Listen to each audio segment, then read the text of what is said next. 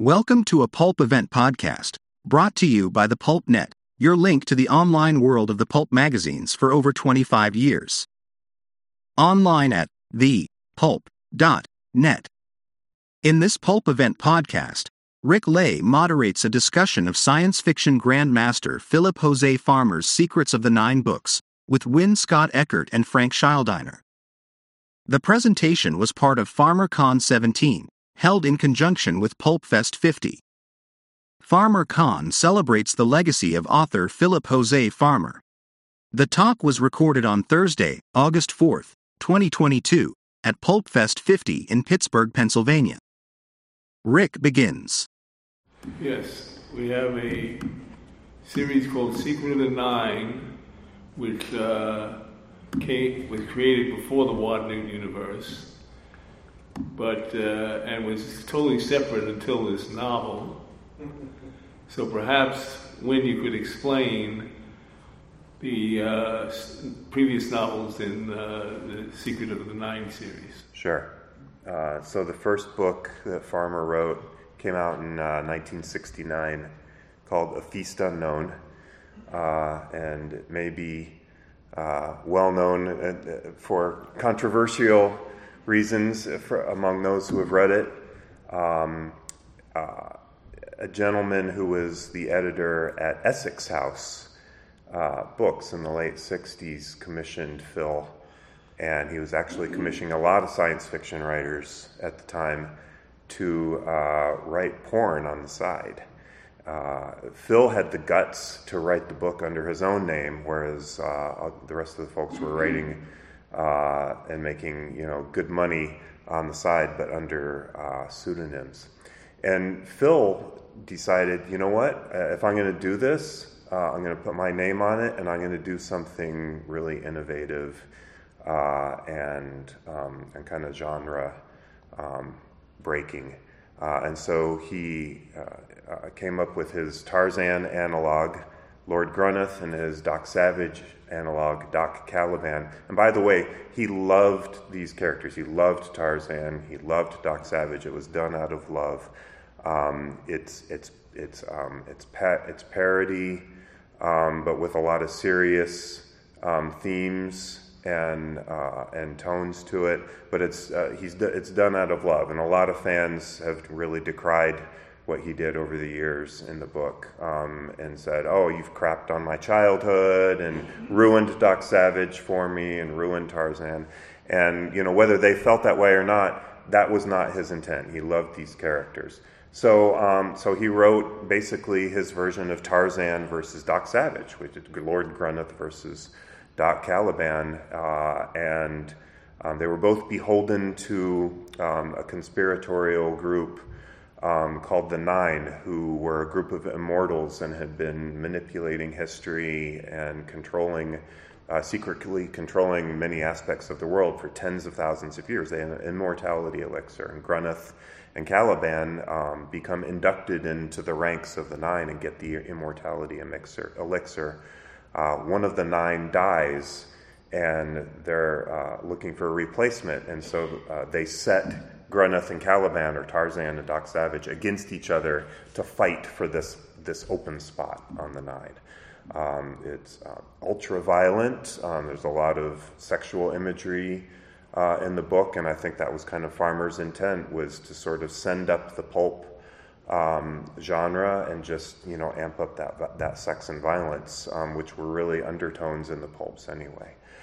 Um, uh, he followed that book up with two books and an ace double uh, called Lord of the Trees, and on the other side was the Mad Goblin. So Lord of the Trees was a Grandrith only uh, story. The Mad Goblin was a Doc Caliban only story. Uh, but they both took place at the same time and were kind of referring to events that were going on back and forth in those books. Those books were written as straight adventure, still very violent, um, not quite as violent as the first book, and without all of the, the sexual aspects uh, to it. Uh, and so that's it. So for a very long time, we had the, the three books in the Secrets of the Nine series. Uh, in 1983, uh, Phil Farmer at the World Fantasy Convention presented and read from, and was published in the convention booklet, um, a, an, uh, an outline of a fourth book and a proposed chapter. Uh, and that so that text has been out in the world for a long time.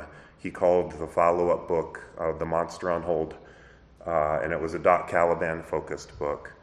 Uh, as part of our exploring of Phil Farmer's files, um, as the FarmerCon folks and the Meteor House folks, um, we discovered additional content for a Caliban novel um, three more short chapters and a lot of notes. And so, all of that material the, the original outline, the original chapter, and then more chapters we found, and scanned notes and handwritten notes all informed um, the completion of the fourth book. Because unfortunately, Phil Farmer did not complete it himself. We don't really know why. Um, but the estate uh, allowed me to complete it using all of that, that material. So that's the Secrets of the Nine. It's basically Tarzan and Doc Savage versus the secret rulers, secret and immortal rulers of the world. And um, after after he wrote the Mad Goblin and uh, Lord of the Trees, yeah, he wrote some biographies on Tarzan and Doc Savage. Right. And if Frank could talk about those because they created the Wold Newton universe. Well, you have to start with the premise that uh, the Wold Newton universe is, whether you like it or not, it's a separate universe unto itself where it uses the idea of an event that may have altered the genes of a series of people in England.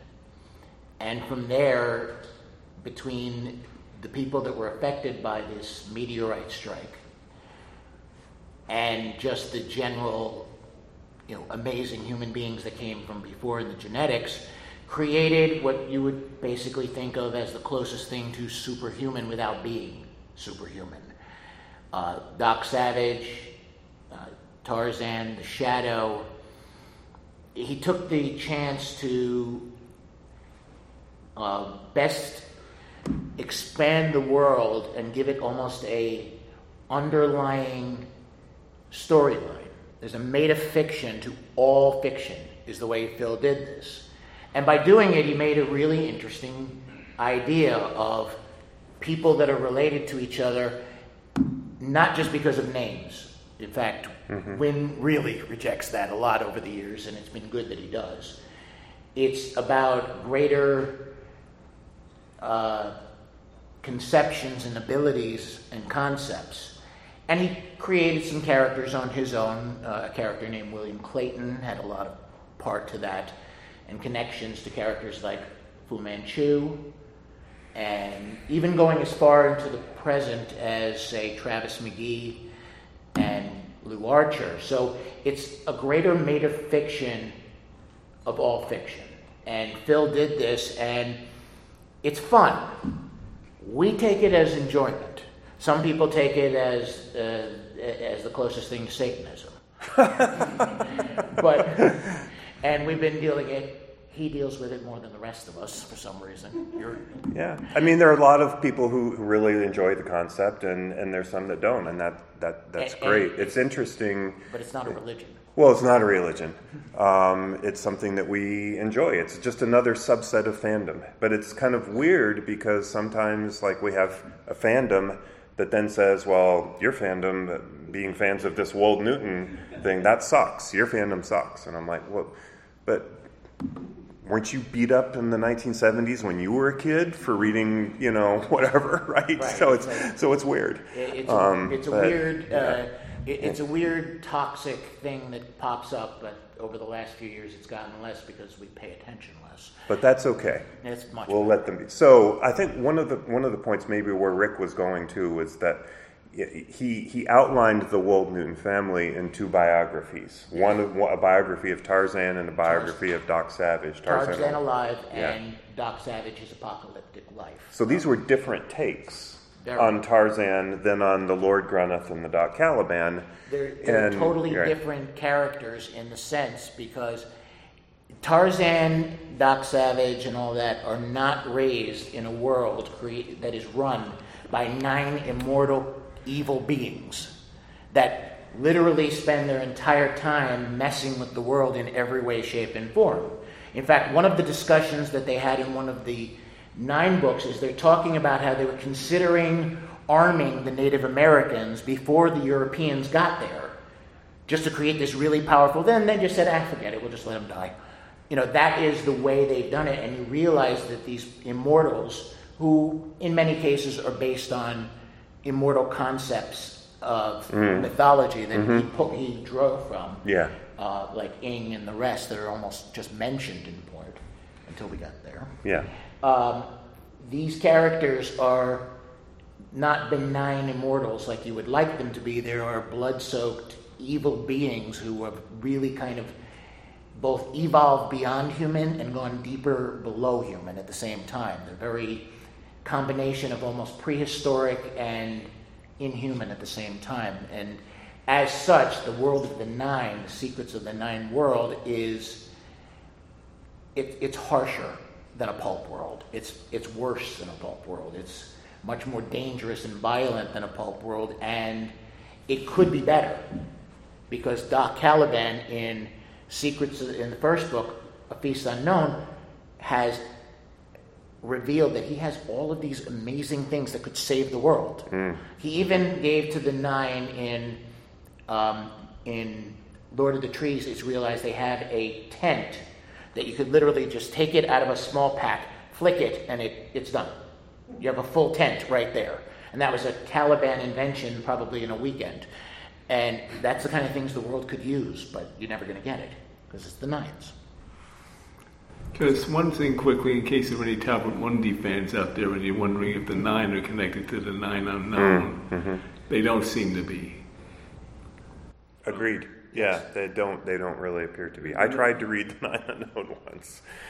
It's very. It, the wasn't nine for unknown me. Is, right. The nine unknown is really a the- theosophical concept, and if you're like that, great, enjoy. I mean, it's but it's an, it's not even really close, other than the word nine. Yeah. I tried, and other people have tried to myth, mythologically put them together, and other than the word nine, I just don't see it. Now, Lovecraftian concepts enter the picture, but they first entered the Wold Newton universe in uh, Doc Savage's Apocalyptic Life. Correct. Uh, so, as part of his uh, Wold Newton genealogy, uh, Phil included Robert Blake uh, in as one of the Wold Newton family members, and of course, that was you know sort of a take on his um, his good friend Robert or Bob Bloch. Yes.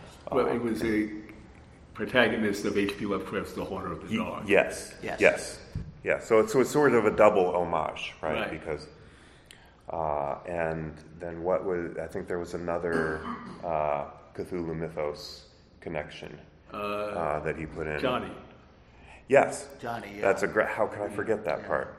So in the Doc Savage biography, um, Phil proposed that the protagonist uh, of At the Mountains of Madness, who's called Professor Dyer, in uh, in the Lovecraft story was actually was really Johnny Littlejohn, who was um, one of Doc Savage's five, fabulous five aides, um, so archaeologist and geologist on the uh, Antarctic expedition.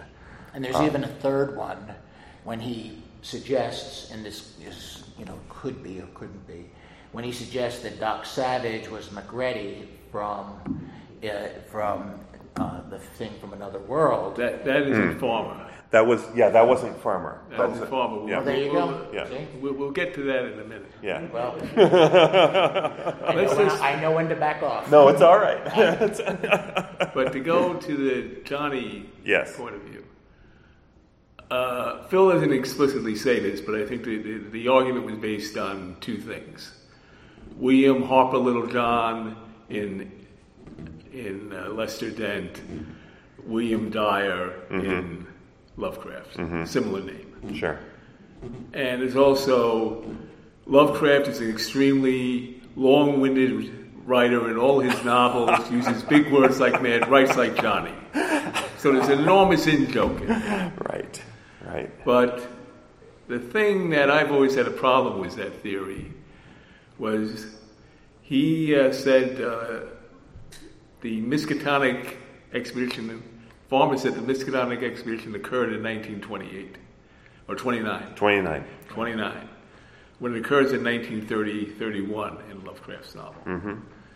And I'm not sure why he changed the chronology, but I, I don't see any reason to. I think so. My speculation, my guess is that he bumped it back so that it took place before all the super sagas started, because there might not have been time for it for Johnny to have this six month or nine month Antarctic Yeah, Man expedition. of, Man of Bronze was like occurring in 31. Right. Johnny would be Right. coming That would be back. Right.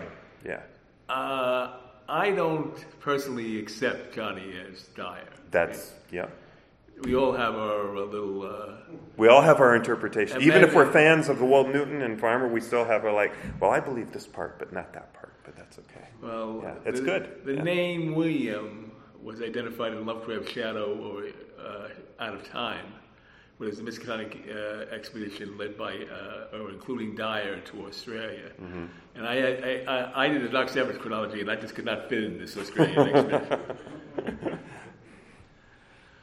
But I can get around it a little bit by saying maybe uh, William Dyer is the uncle of uh, William Harper Littlejohn, who is mentioned in, um, oh, good grief, I forgot it now, Mystery Island, a Doc Savage uh, novel. The uncle is given the nickname of Ned, but uh, maybe that is the real Lovecraft connection. Okay. Could be. Very good. Now, to get to uh, who goes there, Al, it started with Al Tonik, who uh, was writing articles for the fanzines in late 70s. And I believe it is in the Doc Savage Club Reader number six that he wrote a article called a Doc Savage Adventure Rediscovered. And he looked at Who Goes There, which John Campbell wrote in um, 1938, and analyzed the hero of that novel, who is uh, named McReady, and he is described as a man of bronze. He has a beard, unlike Doc. He has bronze eyes. And he's six foot four, which is the actual description of Doc's height in one of Lester Dent's novels, The Man Who Was Scared. That is an interesting theory, mm-hmm. which you modify a little bit. I modified it a little bit. Tell us how you modified it. So I backed up the time of the thing from another world, who goes there, and placed it um, before the super sagas, because in Who Goes There it says that McReady is studying for his MD, I believe, but doesn't have it yet. He actually said he got the MD. He was he had his MD. He had his? MD, Okay. and he uh, was ready, he was preparing for a fellowship, and he changed over to um, meteorology. Because he was a meteorologist and uh, of, He- of, of the of he the expedition. change his direction of his studies, but he had Yeah. gotten his degree. Gotcha. So, um, in Phil's notes for the Monster on Hold, he he explicitly he comes out and he says uh, that um, that Poe's Edgar Allan Poe's narrative of Arthur Gordon Pym, which involves some events down at the Antarctic. Um, that, that Verne's Sphinx of the Ice Fields is a sequel to Arthur Gordon Pym, that Lovecraft's At the Mountains of Madness is specifically a sequel to both of those, and that The Monster on Hold, in turn, is a, se- is a sequel to all of those. So, so I proposed that, that Doc, whichever Doc you prefer, right? Doc Caliban, Doc Savage, Doc Wildman, went on, you know, I, I adopted the theory, Al Tonik's theory, Uh, he was on the, the Antarctic expedition uh, and um, was the you know was McReady. Um, so that theory is incorporated in here.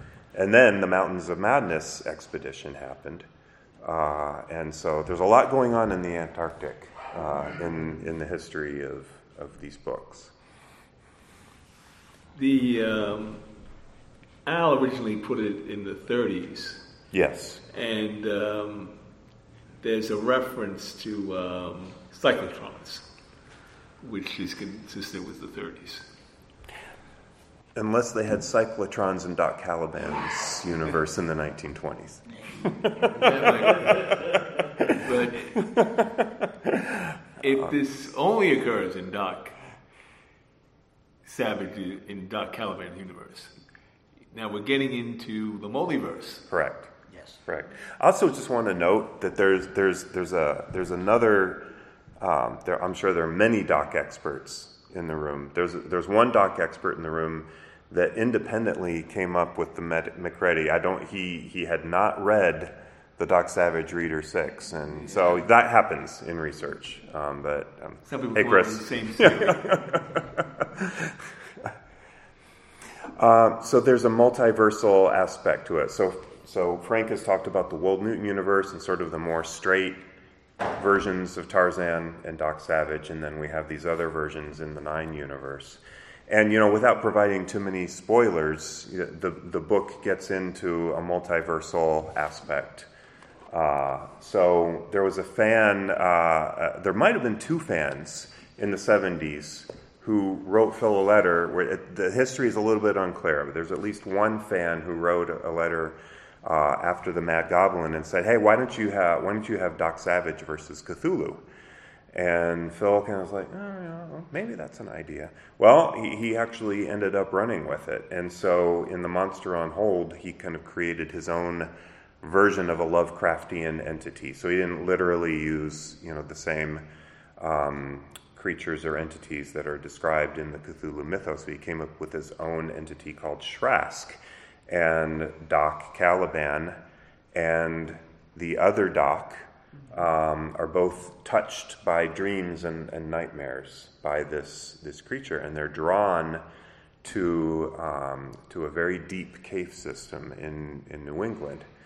Uh, and it just so happens that they both had been drawn to that same cave system back in 1948. So they both had sort of a parallel adventure in their par- parallel universes uh, back in 1948. And now it's 1984 and they're being drawn back. And for those of you who have actually read the whole Doc Savage corpus, that's a reference back to the final Doc Savage novel, Up from Earth Center.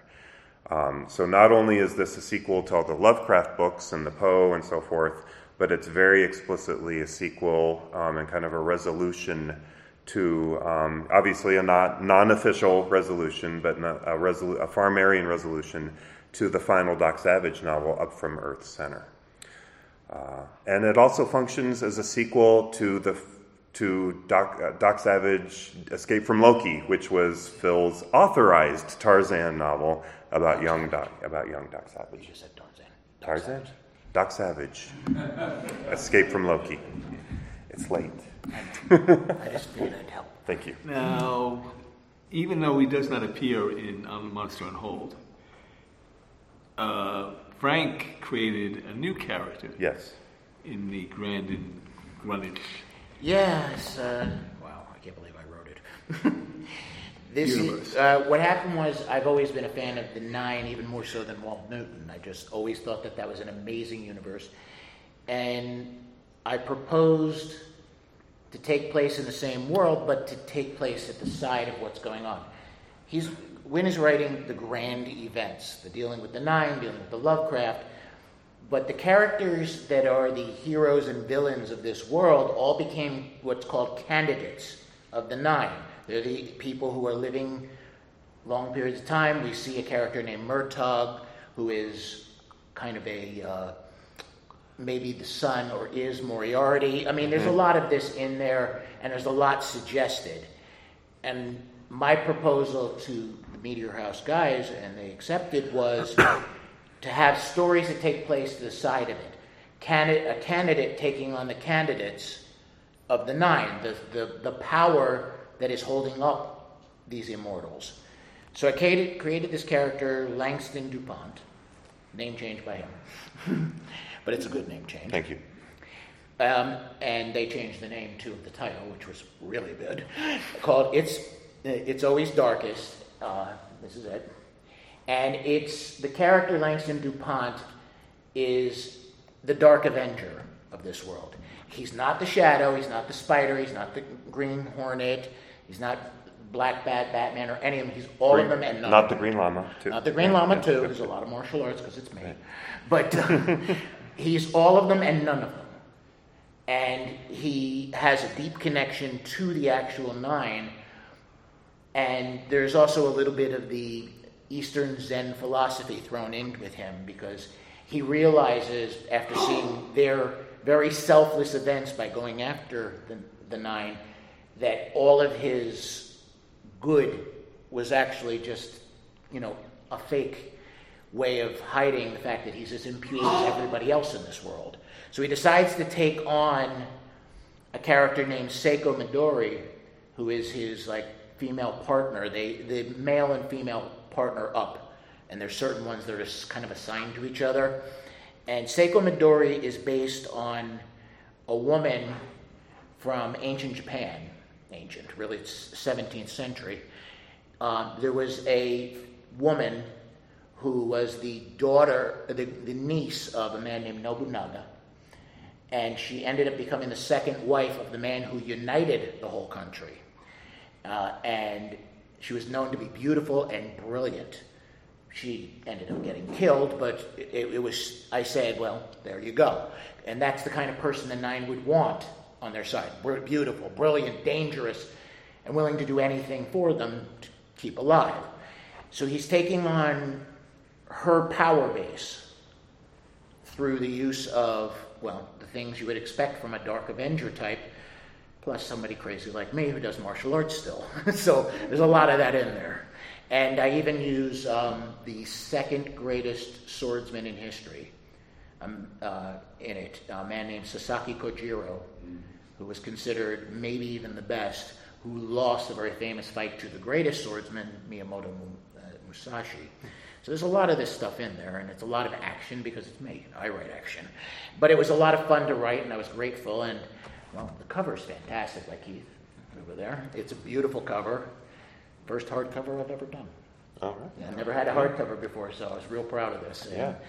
The master of my karate school especially loves this cover. so it, it was a lot of fun to write, but it also gave me a chance to kind of give a little bit of an expansion to the Nine World without doing anything that could upset the um, overall framework that Phil Farmer created. That was important to me. You got to keep it the way it is. So if anything big happens with the Nine, he could be involved, but he's always going to be a second rate player to it because I want it that way.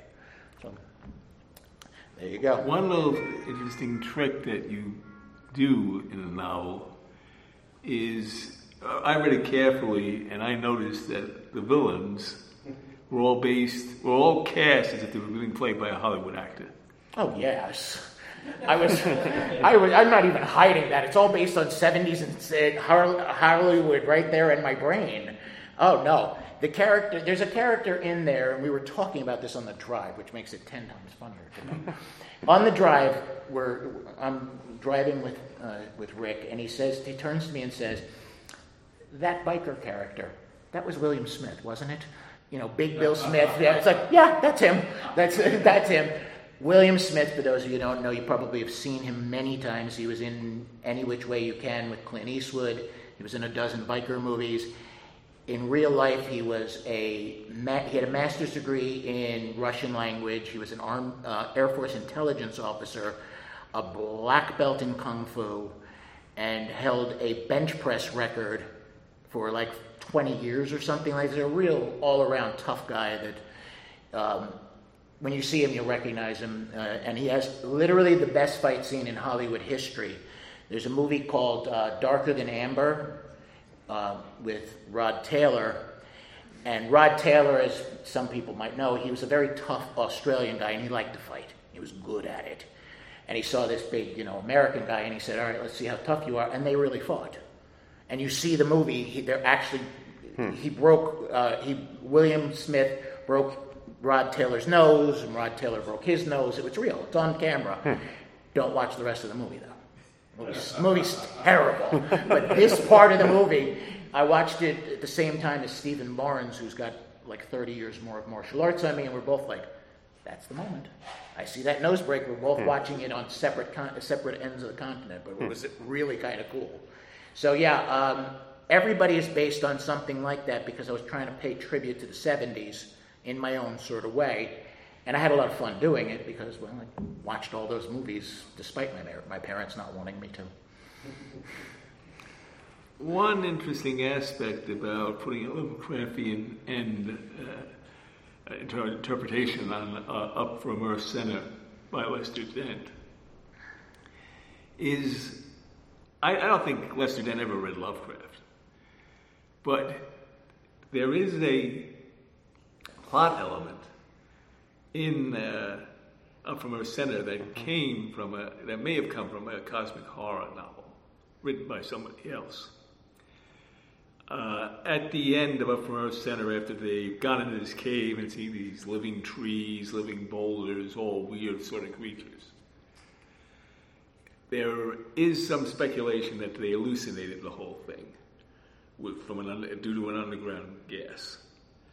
And there was a um, best-selling horror novel in the early 20s called, I think it's, it's, it's either The Thing in the Lake or The Thing from the Lake. I think it's The Thing from the Lake, but it may be in instead of from. And it was written by a um, woman who normally wrote romances. Uh, her name was Nancy Ingram. And no, the novel has a plot that's similar to the Dunwich Horror, in that there is this monster, uh, it's semi visible, in uh, New England who is mating with uh, human women. And uh, in case you're wondering, Lovecraft's letters reveal he read it around 27, I think. And uh, Dunwich Horror wasn't written until 1928.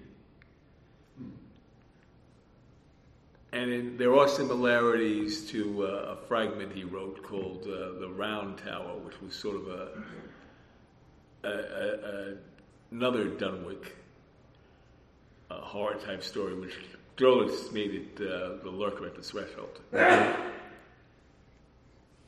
That's that's really interesting because there there are definitely um, the Dunwich Horror was also an inspiration for some of the elements in in the Monster on Hold, as was the Lurker at, at the threshold. Yeah. Um, and speaking of Up from Earth Center, some other elements from that. If you if you read Up from Earth Center, um, if you have a chance to read it, uh, and you're sort of baffled by it, go back and and read it again. Uh, kind of make a list of the unanswered questions that that Dent leaves hanging because there's a lot of them, and we try to implicitly answer those questions in the Monster on Hold. Like so, the key to the puzzle, some of the mysteries that are that are sitting in that last Doc Savage novel, the answers are in the book. They're not explicit. We don't bang you over the head. You kind of have to put the puzzle pieces together.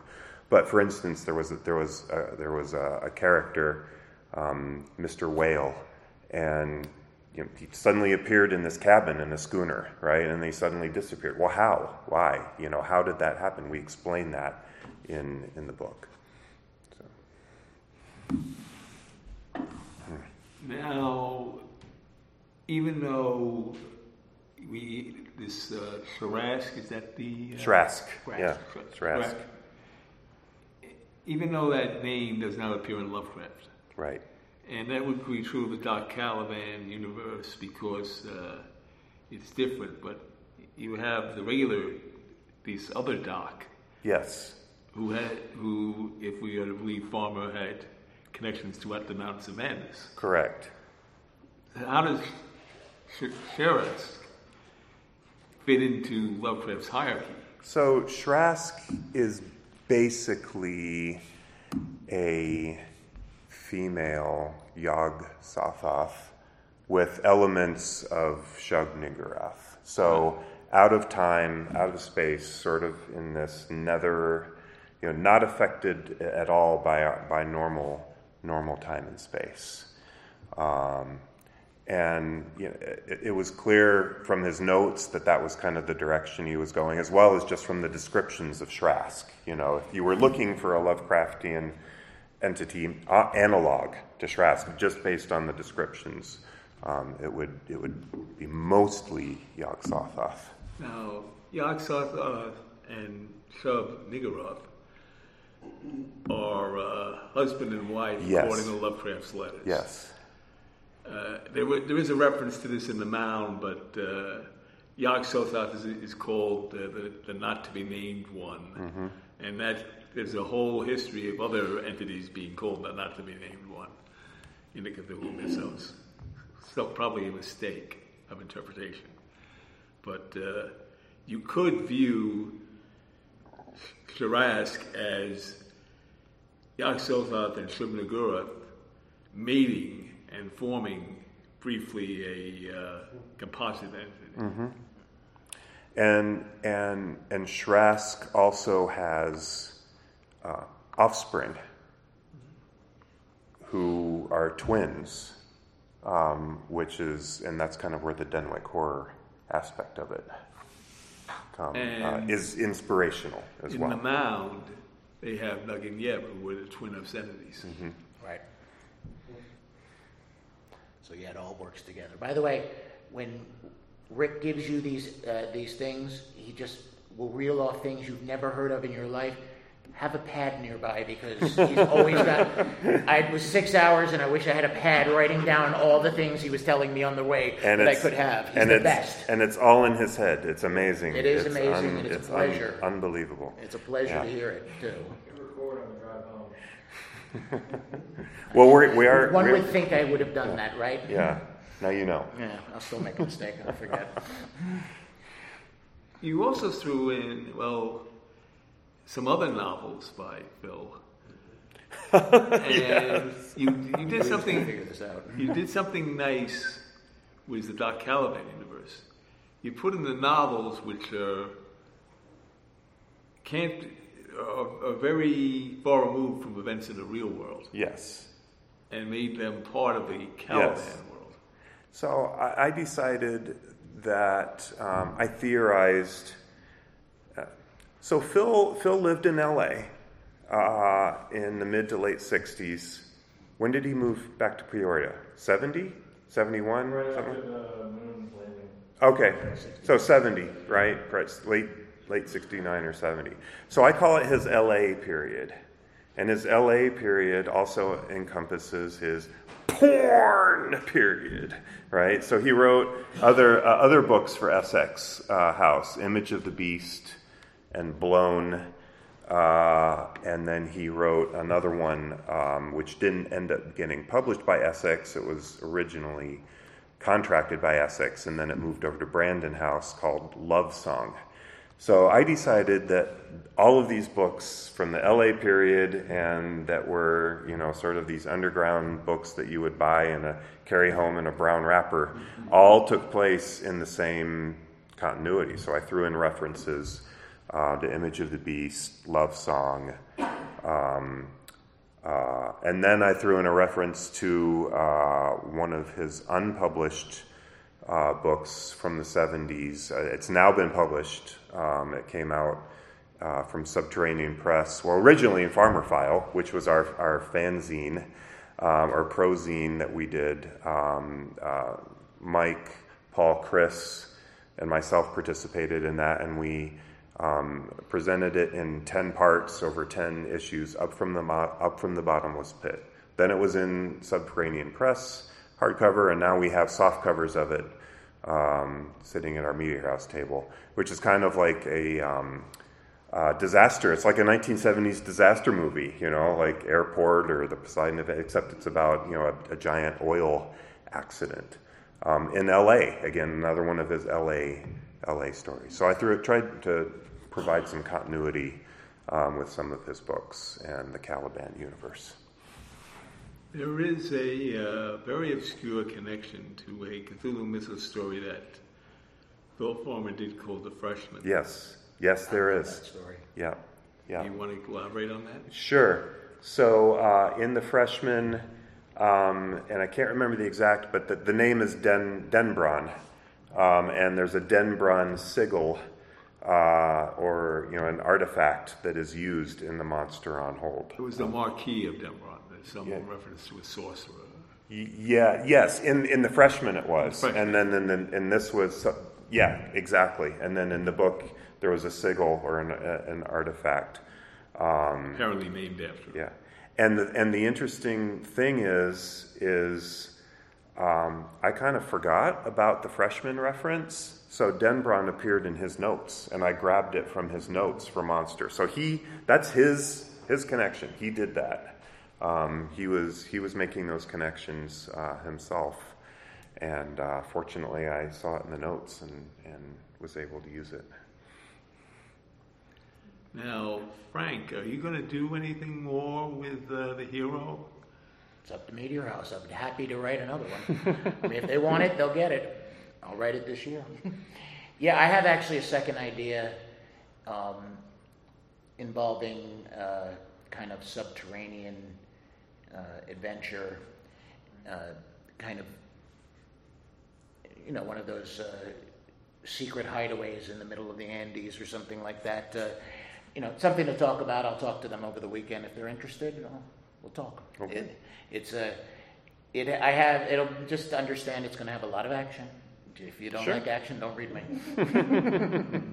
but yeah, there, there's um, actually I talked to Win when we were in the process of creating it, and I had an idea of a character, a real one that's been come. There's a character called Bai Mei, uh, who is uh, the same character played by Gordon Lau in Kill Bill 2. And in he kills that character. Actually, Gordon Lau, when he was a young man, fought that character in another movie. So it was the reverse there. He was playing the character he once killed. He is based on a real man named Bak Mei, who invented a very unique style of uh, fighting that involves maximum amount of punishment and the minimum amount of motion.